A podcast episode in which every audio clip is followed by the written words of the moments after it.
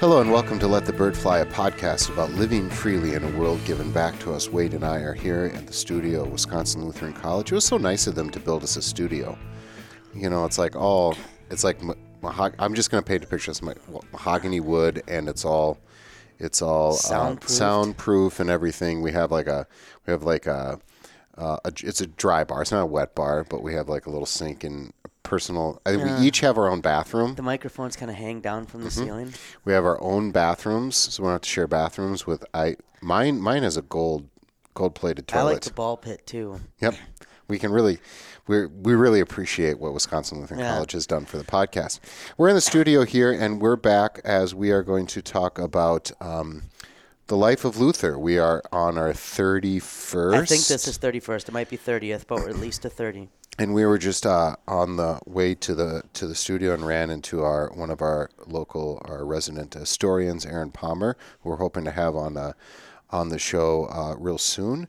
And uh, we told him that we've made it all the way to 19 or 1525 in 30 some episodes, and uh, I think I think even as an historian. He was bored with that. Yeah. that was that's a lot of detail. I think is what he was thinking. So we've made it to about 1525, and our main topic today is going to be the peasants' revolt.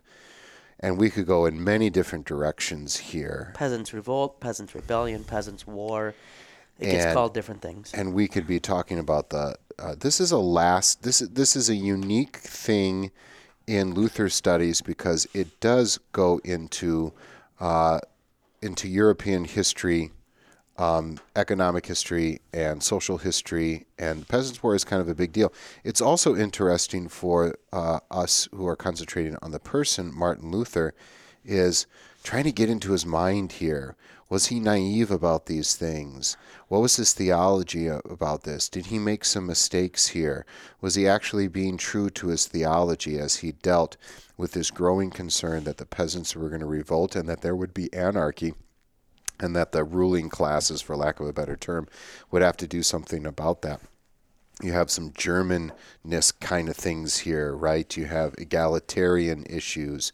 Um, you have uh, you have all sorts of things going on here. Um, theologically, uh, you not just the ethics of work and the ethics of rule, but you have eschatology plays a point in here.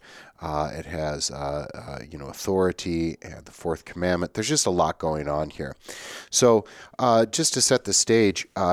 Just in a broad picture, Luther's Reformation and his actions, um, it's theological for him, um, but for many people, um, this is kind of it's it's kind of nice to stick it to the Italians a little bit, especially uh, uh, the papacy. Um, there is a sense that uh, the Italians think that they're better than the Germans a little bit, and they can come in here and sell indulgences to build their basilica.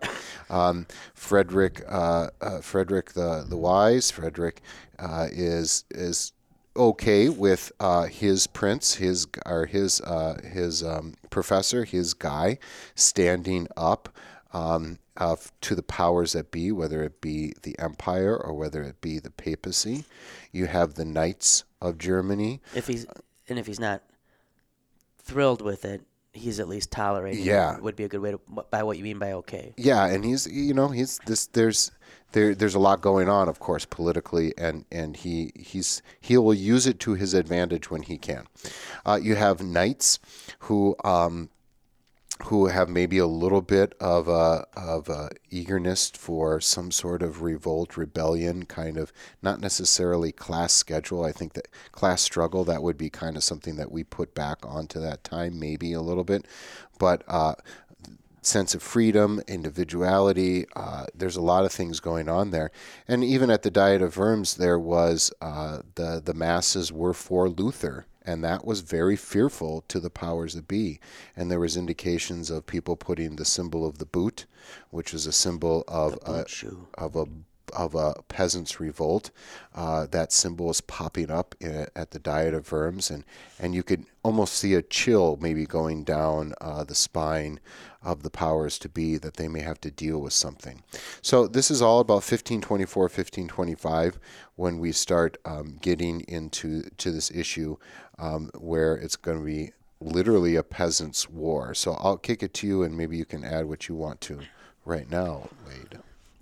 Sure, I think one of the the the things to lead with is the Peasants' War is interesting because it doesn't seem to have been something that was discussed um, or was even a, a prominent issue when it came to Luther and his Reformation for much of Luther's own lifetime and several centuries that follow. It's especially going to be after the Enlightenment and in the 19th and 20th century that people become especially interested um, in the Peasants' War and what its um, what its relevance, its legacy, its impact for their own day was. and so much of the history that's been done about the Peasants' War has been done by people who have a horse in the race. Um, a big example of that would be in the German Democratic Republic, or the DDR, the, the Deutsche Demokratische Republik, um, which was right a, Soviet satellite state, East Germany, as we tended to know it, um, was used to look to the peasants' revolt to see Münzer and the peasants as kind of having this first big uh, proletariat uprising. And here, for people who aren't maybe as familiar with Marxism, uh, the bourgeoisie um, would kind of be the middle class um, and established powers. uh, and then the proletariat would be the working class. Now, who all is included in the working class can vary um, depending on who you are uh, reading or interacting with. Many will include intellectuals in the working class. Um, some will want to exclude them. But the DDR or the GDR or East Germany, many historians then will uh, hold Münzer up as a hero. Now, Thomas Münzer will probably get his own session at some point um, from us uh, to slow us down even more. But Thomas Münzer, early on, uh, is somewhat sided with Luther. Um, Münzer writes a, uh, a German Protestant Mass, uh, which Luther was uh, I would say o- overall pleased with at first, but Münzer will be radicalized. Um, and we'll see his role and the role of the Reformation as being, and here I'm probably being simplistic, but to bring God's kingdom on earth, uh, to bring about not just the righteousness of God, the doctrine of justification, but to actually bring God's justice, to uh, to rearrange society in the world to have excuse me for my coughing uh, this new kingdom of god on earth. And he identifies strongly then with the the peasant class or the working class. It's important too that we understand too a peasant wasn't a peasant wasn't a peasant um, we can talk about peasants and mean a wide variety of things the further east you tend to move in Europe, the more um, peasants were uh, more serfs. Think less rights, more economically exploited, more tied to the land, um, more subject to the whims of their lords um, within the, the feudalistic system. Which is why we can say knights were somewhat tied in Germany to this peasants movement where you knights think, come but, out of feudalism. but like why knights wouldn't, you know, yeah. And, and so what you have also happening at this time, um, some people will say, well, Luther came out of uh, peasantry, so he was really familiar with peasantry. Um, Luther's father had come from a peasant background, but Luther's exp- experience of peasantry was largely um, mining peasants, um, upwardly mobile uh, for their time peasants, uh, peasants who were rather economically well off compared to much of Europe. The further north you went in Germany, um, from Saxony, that is, the worse it, it tended to be. But not every peasant's experience was the same. Um, but what was happening is you have a growing centralization of powers in Europe. You have the beginnings of the emergence of uh, what we would call today the nation state. Germany's going to take until the 1870s to really be unified under Bismarck as a Germany. a lot of people don't realize the United States is older than Germany uh, as a as a nation state, um, and it's older by a century.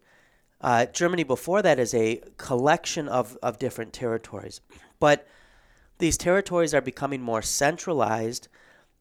Their um, their uh, geographic uh, control is expanding, but also the power of the prince within that territory is expanding. And so you're going to have peasants and um, princes who see a usefulness in Luther for what they can latch onto for what they see as themes in Luther. And one of the big issues was the, the bringing of um, Roman law or new law into these territories so that peasants were actually losing some of the protections they had under the old laws of, of feudalism. For instance, and this comes up big time in England, um, enclosure, closing off of lands that were open to the peasantry before for hunting or fishing or common use, and these lands essentially get privatized, mm-hmm. right? Um, so they no longer have uh, hunting rights to those to those lands or fishing rights or water rights. Um, there's a move to make these peasants more like serfs, more tied to the land, more subject to the whims of their prince, and also more monetary obligations being placed on the um, the peasants. We have kind of the, the growth of capitalism. It's beginning at this time, where historically land is the primary way of owning wealth. To be well, this is why later on with the French Revolution, you're going to have many nobles who are no longer as rich as they used to be, which becomes problematic for them. Um, but money is going to play in, and so you have more tithes and monetary obligations being placed on the, the peasants too. So the peasants in Germany are reacting to something real that is happening. Um, the peasants' war or revolt um, are especially going to be found in southwestern Germany. Um, interestingly, Bob Kolb makes an argument that they were more influenced by some of Erasmus' writings that have been translated than by Luther's. Southwest Germany at this time was not particularly um, evangelical mm-hmm. or influenced by Luther. And so um, there had been something like 150 to 200 peasant revolts before the big peasants' war that we're going to talk about. So it's not as if these revolts weren't happening before Luther, just to contextualize. A constant it. threat. right. Um, the Bundschuh, uh, the peasant's boot that Mike mentions, um, that might appear on a flag, for instance. These, this was not the first instance of this appearing. This was um, something that would happen somewhat regularly. And so you already have political, social, economic tensions at play. What will happen is um, these things will happen at a time where Luther is writing both to the peasants and the princes. Before this time, there's plenty that Luther had said to both groups. Um, to the peasants, he had um, sometimes corrected them for their uh, lack of support for local pastors, um, for uh, sometimes uh, dishonesty, um, uh, price inflation, things like that. Princes he had corrected for unjust practices and for not working for justice and, and for the benefit of their subjects, but for their own selves. And uh, so neither was it without fault in Luther. but you can see how people would take the treatises of 1520, for example, and the princes might latch on to um, the appeal to the German nobility of the Christian nation, right? As something that it might expand princely power. I'm breathing heavily and coughing. I apologize, Mike. I must be a bad allergy day. Um, and you can see how the peasants would latch on to something like the freedom of a Christian. Um, and both could be taken to serve their own ends. So you will have evangelical terminology that um, shows up, for instance, in the 12 articles that some of the peasants will um, present as an expression of their desires um, as a defense of their case. Um, but they're using the freedom of a Christian in a way that Luther did not use it. Luther is not talking about um, political freedom necessarily. Um, it's very hard to understand Luther unless you understand the political system and dynamics of his day. He is not operating um, within 20th century democracy. The princes will also take some things to defend their expansion of, of, of their powers. Um, but that is not what Luther is necessarily advocating um, when he's writing to them. This specific Peasants' War, what makes the timing unfortunate for Luther is Luther had written, um, I hope I'm not getting the, the name wrong because it's often just called the admonition, but the admonition for peace, which recognized some of the complaints of the peasants, but said to them, violence is not the answer, it will only make things worse. He then writes um, against the princes, and what is it? He writes a uh, against the murderous, thieving hordes of peasants um, which urges the princes to put down the rebellion and uses bombastic terminology which will it doesn't it doesn't age well. Mm-hmm. Um, they were meant to be published as companion volumes. The admonition was supposed to be republished with Against the Murdering Hordes. and so it was meant to be kind of um, instruction for both sides. Mm-hmm. To the peasants to say, you have some legitimate concerns, but don't turn to violence and to the princes to say, you have a responsibility to rule well, but if there is violence, you have a responsibility to put it down. Mm-hmm. And here we have to understand something for Luther. Um, in his time, Luther was hardly the only um, academic or intellectual at his time who, for whom, in the, the civic realm, social order and peace was paramount because they knew how bad um, rebellion could get. Mm-hmm. Um, and uh, and so and I could go down a list of uh, you know people who are writing similar to Luther in this. Unfortunately, the printers don't publish these together, and the Against the Murderous Horde ends up being published right after the princes have carried out terrible slaughter of the peasants. I mean, way overboard. Um, and so it looks like Luther is defending what they've done. Luther will publish a third um, treatise later, but it's not going to be very. It's it's after the fact, right? Mm-hmm. Um, and so it doesn't do as much good. There are Roman Catholic um, opponents, especially Cochlaeus, who will try to fault Luther for the Peasants' Rebellion and tie it to um, uh, on the freedom of a Christian, and try to blame him for the prince's reaction.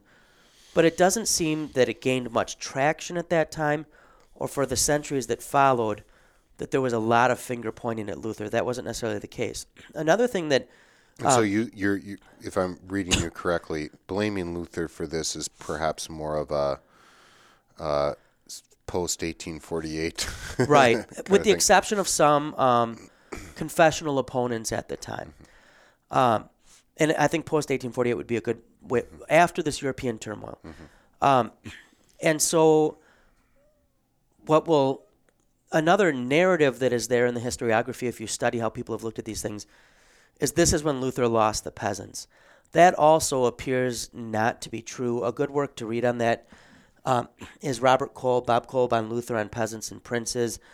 Um, it was in Lutheran Quarterly, Volume uh, 23 in 2009. Another article I'd suggest is by Kyle Sessions, um, older one published in 1972 the War Over Luther and the Peasants, Old Campaigns and New Strategies, which really gets into how people use these narratives.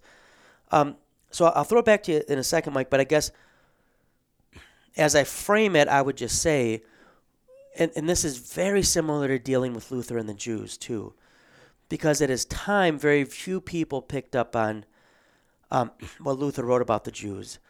Um, and now, when there's discussions about it, it's almost always done through the lens of Nazism. Mm-hmm we're a post-Holocaust West, mm-hmm. um, and people miss out on a lot. For instance, on the Jews and the lie, eh, their lies was written in response to Eck, who was basically saying, "Oh, Lutheranism is just Judaism," and um, mm-hmm. right, Luther is responding to something, and then he writes this terrible tract that I wish he never would have written, right? Um, but that too tends to be studied by people who are going into it with anachronism and agendas, um, and with a narrative already in place. And, and, you don't necessarily mean agenda as like a bad thing. Like you may be like, let's try to figure out where this anti-Semitism, you know, came from, and let's trace that. It's just you can. It's very easily from an academic point of view to be like, ooh, that makes sense. Let's put that in there. When clearly Luther is talking about uh, the theology of Judaism and not the people, and and at the same time, don't say that stuff, right? And so that that's m- when we look at uh, the peasants' revolt and, and just some numbers, just, just so you could see how. Well, and just go ahead. lastly to that, just to reemphasize again too, Luther could not have imag- imagined um, what came to be with liberal democracy in the West, right? He could not have imagined our political situation. so to want to read back and to make him either a defender of the Bill of Rights or a supporter of this strong, tyrannical, um, you know, strongman rule state, it's unfair on both counts because we're reading through the lens of um, 200 and you know 50 300 years of um, an experience of liberal democracy and i don't mean liberal like conservative liberal i mean having freedoms enshrined um, so to, to keep in mind um, even when the american luther reads luther you have to understand the situation in which he found himself but go ahead Mike. Yeah. So when you know, just some numbers there. Uh, you know, it depends on okay, when did this peasants' war begin or end? I mean, it's kind of a. We're talking 1524 to 1525. I think you know, close to 100,000 or maybe even over 100,000 people die. So it is. the 100000 number gets used a lot yeah, it's a very good is significant. Um, you're talking about this is a legit war. This and a not- hundred thousand then too. Um, don't think of a hundred thousand like America has three hundred and some million people. A hundred thousand people die. This is a way bigger Mm-hmm. percentage of the. Po- hundred thousand then was. I mean, it's still a hundred thousand. I'm not. Mm-hmm. You know, I don't. Dr. Meyer, forgive me. I know this is a bad way of viewing math, um, but it's not like a hundred thousand. It's not the same hundred thousand. Is that a fair? It's just the same as five dollars in 1950 isn't five dollars now. Right. And there is symbolism to that. I mean, you can take a look at 9 11 for us and say it's actually small numbers when you think about it. Well, yeah, but there there is some symbolism behind that as well. And so this peasants' uh, revolt, as we said, the numbers are uh, there's always going to be these these numbers here, but we're specifically talking about this event, and because it's Luther and because it's maybe such large numbers, um, it, it becomes something that's a part of European history, uh, intellectual history, and economic history. I would I would argue as well.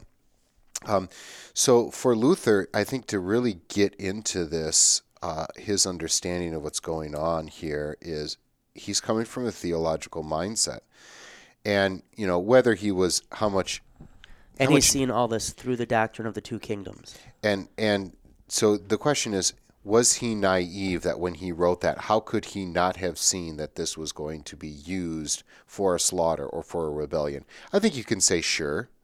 Uh, he was probably naive at, at what the the power that his words would have but that he's not a politician he's Well, a theologian too and he's the also comes from peasant background, but was not immersed in the peasant life. Um, and certainly he had is not immersed into the political life of Right. the elector either and so when he goes, and I believe it's 1524 or 1525, back to Mansfeld to see family, he's shocked about like the tension among the peasants as he travels. Um, but keep in mind too, Luther had regular interactions with the princely court or with princes, but Luther was not immersed in government either. So I think it. I think you said naivete. I think that's a good word there. Perhaps with both, he is applying biblical standards to both, and he's saying, and he's writing. We have to remember too, he's writing in Christendom. It's assumed that the subjects are Christian. It's assumed that the prince is Christian. We don't assume that any longer today. Mm-hmm. And he's writing to both sides and saying, "Be Christian." Right. So I'm sorry for interrupting there. No, that's perfect. And so, and then some maybe even a smaller uh, or clo- maybe uh, uh, uh, smaller lenses that he's looking through. Um, there is this. He has been working about this fanatical spirit. He has been working about this enthusiasm, God in me, this idea that we can fix the moral landscape, that there can be a utopia here on earth, and that we are driven by these this this enthusiasm. And so I don't know that he makes a distinction as we would between somebody who is Pentecostal and on fire for Jesus and somebody who is um, a, a workers picketing picketing um, some some company for workers' rights. Uh, we see those as two completely different things, but those were mixed for, for Luther. And so he sees a theological problem of enthusiasm there. He is absolutely against rebellion. He says, This is not how you bring about reform. Uh, you, do not, you do not do that. He absolutely sees that the government is, in a Romans 13 way, to be obeyed because it is uh, it's God's authority that, that, that puts that authority um, on us. If you disobey the the secular, not secular, but the authority that's uh, above you, you are disobeying being God. And so what's interesting too is that plays both ways, right? That um, this is not going to be solved by violence, this is not going to be solved by that. And yet, the kingdom of the left hand not only has the right, but the duty to keep law and order. And so then his you know, like you said before, maybe his uh, bombastic way of writing, which he did. I mean, everything was was uh, hyperbolic. let's just say that is then used as an excuse. So you have peasants maybe using his words uh, that are hyperbolic and passionate for their cause, and of course the princes on their cause. And and I think also one thing we need to think about in all of Luther's writings is that he believes that the apocalypse is upon us right? I mean, he does believe that Christ is going to come uh, very, very quickly, and uh, you don't use violence for that, but you you kind of sit back and you're going to let that happen. At the same time, he's going to say, well, maybe.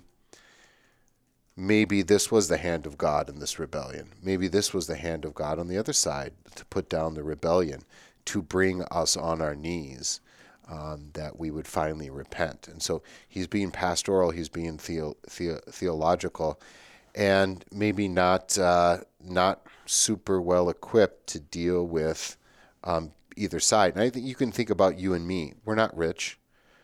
Um, we come from you know I'm a pastor's from a pastor's family, but you know probably more comfortable in a blue collar situation as you would be too. Um, and at the s- same time, like Luther, we're here. We're, here we are running a podcast instead of getting our hands dirty. Right. I mean, do we really understand what's going on um, at uh, when uh, you know the UAW is picketing in Detroit? We can pretend like we do. Well, and Luther will at one point, you know, say to the peasants, you know, exile is preferable to rebellion. Well, part of the problem being a peasant was you couldn't just leave. Right.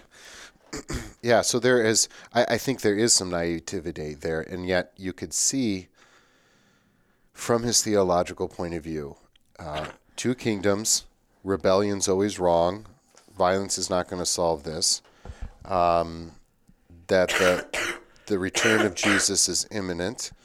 Um, those against the fanatical spirit that's out there, those theological issues are going to color how he speaks about these, what we see as very strictly left kingdom, secular economic issues. And so, um, something that Kolb brings out in that article that I recommended, um, and this applies to peasants and governmental authorities. Kolb writes Furthermore, Luther objected to their labeling their own cause Christian. He distinguished what is simply right and just in civil society, whether done by Christians or non Christians, from what is Christian. Um, the Christian's claim to his earthly rights is based on universal justice, not some special Christian status. and so, this is also an issue that is important to understand in Luther's doctrine of two kingdoms. Good citizenship and good government are things in and of themselves that belong to the kingdom of the left. A Christian prince and a Christian citizen hopefully will be a better prince and a better citizen because of their neighbor focus that is informed through faith. But he's very concerned with either side trying to raise the Christian mantle as if um, the personal rights they're, they're asserting are an expression of the gospel because they're they're not. Maybe um, just to give a little background on the peasants' revolt as a whole, which maybe I should have done it first. Um, the peasants' revolt then is going to. There's not one movement. There's not one group. Even the 12 articles are like the best possible summary of some common themes among many groups. What you'll have is localized violence that breaks out and then that builds, and we we see that even happen in the in the 20th and 21st century. Um, think of something like a Hong Kong today, or what's happening in Iran, or in Lebanon, or in Colombia, or in Venezuela, it's not as if there's just one big group that's upset, um, but these groups will sort of, as things build, um, and as rebellion spreads, they will coalesce. Um, Thomas Müntzer will kind of jump on this and become one of the figureheads for this. It's not as if Thomas Müntzer came up with it and coordinated it all. Think of a the, the Tea Party movement in America. Um, was that under Obama? during during his administration, yes. And there was no one Tea Party movement or no one Tea Party spokesman. In fact, there were lots of people who tried to become the Tea Party spokesperson, and they'd be on cable news or whatever to represent that. But what it was was a lot of people expressing discontent. Mm-hmm. Now that wasn't violent. I'm not saying that mm-hmm. that's an equivalent with violence.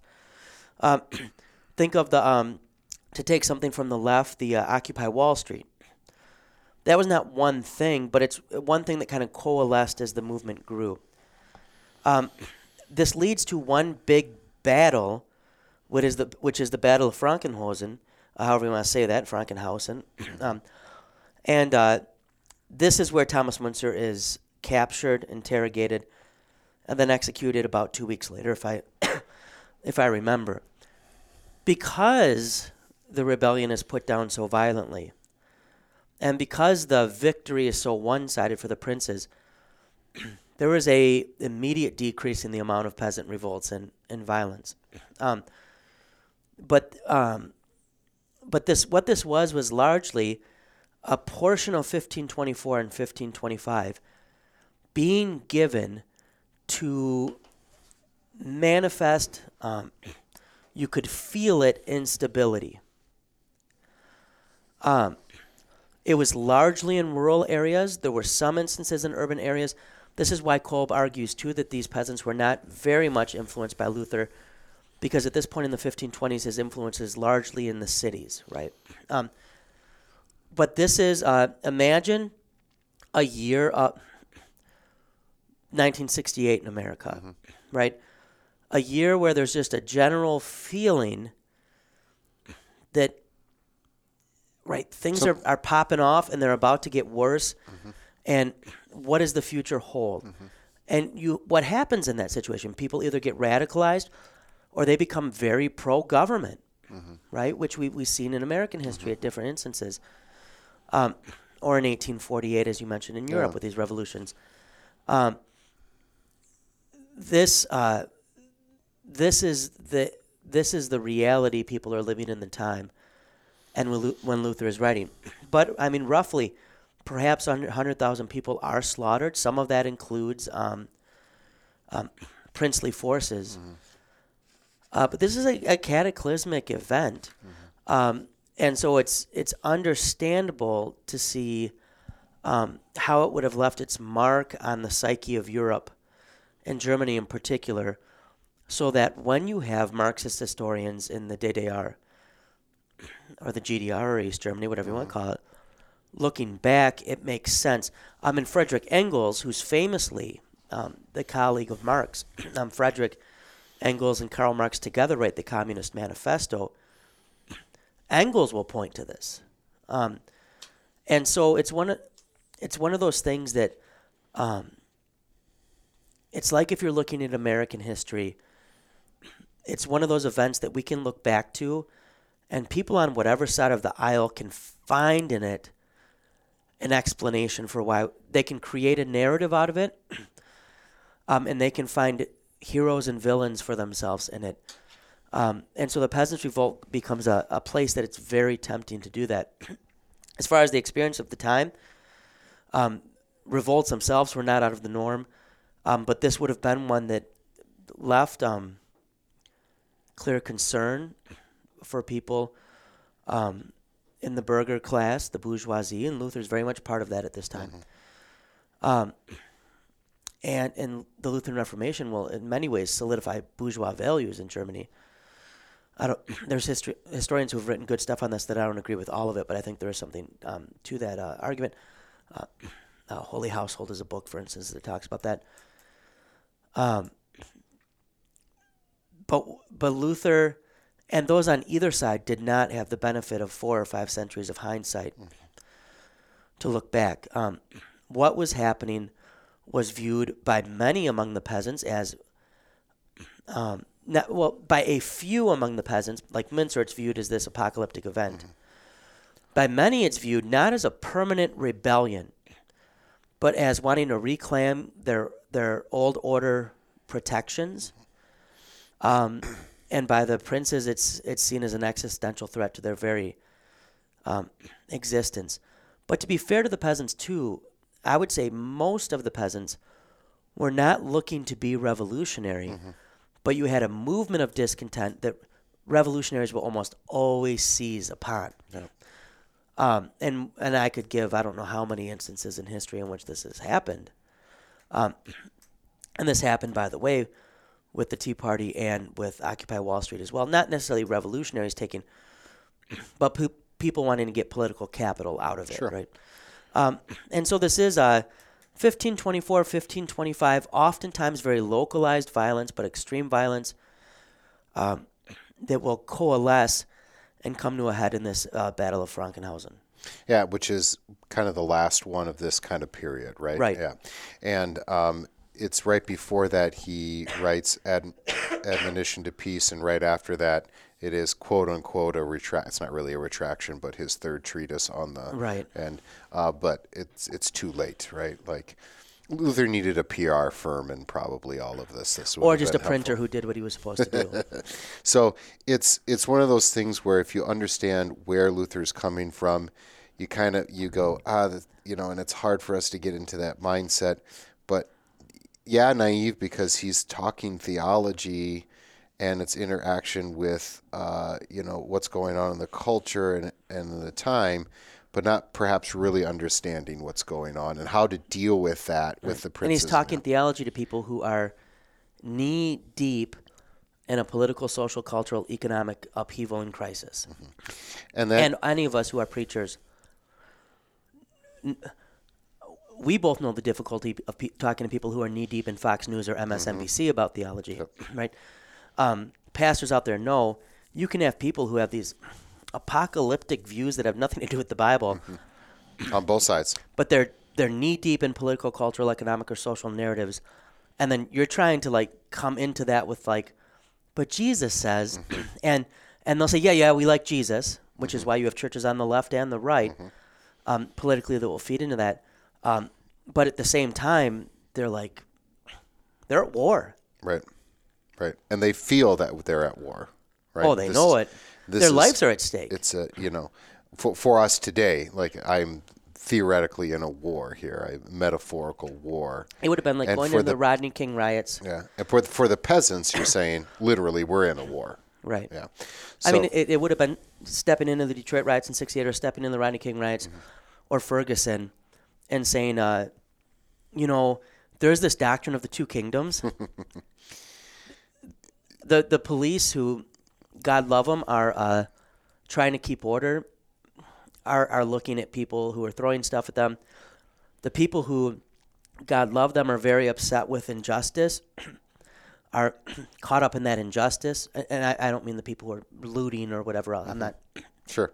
justifying looting, but they already have something in front of their eyes, and, and they're not looking to be distracted from it. Yeah, and then as we see how easy it is to take a powerful cultural figure, whether it be a religious figure or a politician, or somebody from the past, what they have written, and take their words and say, "See, this is our cause is righteous." When there's obviously a lot of nuance that's going on there, and I think Luther would have been good with that nuance, but boy. Uh, you know, I always kind of think Luther, at especially at this point, doesn't know what he has. Like he, his words are so hot, right? That um, and and partly it's his fault just because he was bombastic, as you said. And- um, and but he his- doesn't know the power that he has. And an overarching concern of him of his with both sides is that both sides are discrediting the Reformation. Yeah, we yeah we should make that point right away. That this is he's not happy with either of these groups when it comes to the presentation of the gospel. Right. Like this is bad for the Reformation as a whole. Good. So we are uh, made our way into 1525. 1525 actually is kind of a, a, a bigger year. I mean, we have some big things coming up. We really should do Minster. Um, we have we have uh, have to deal with Erasmus and um, his writings and Luther's response, uh, the captivity of the will, bondage of the will. Uh, we got this lady named Katie Luther that we need to eventually talk about. Um, we're going to start getting into maybe the Deutsche Messe. We're going to have a, a prince who's dying. Yep. This is another thing to keep in mind with the Peasants' Revolt. Uh, Frederick, uh, the, Frederick the Wise is on his deathbed, which makes things even more un, seem even more up in the air in, in uh, electoral Saxony. Yeah, so it is a big year there, and and last So we're going to have to talk John at some point. Yeah. Elector John. I'm gonna put that on the list. I had I had a nice I, I had a nice list of the next seven, and now it has become eleven. Nice. So we keep 7-Eleven? So uh, we're going to get there, people. We're going to get there to the end of Luther. Uh, we, Wade might die before um, before we get through, but I'll finish the I'll finish Are you just off saying that because I'm unhealthier than you? by just slightly. Yeah, just by a fair amount, yeah. All right. Until uh, next time, let the bird fly.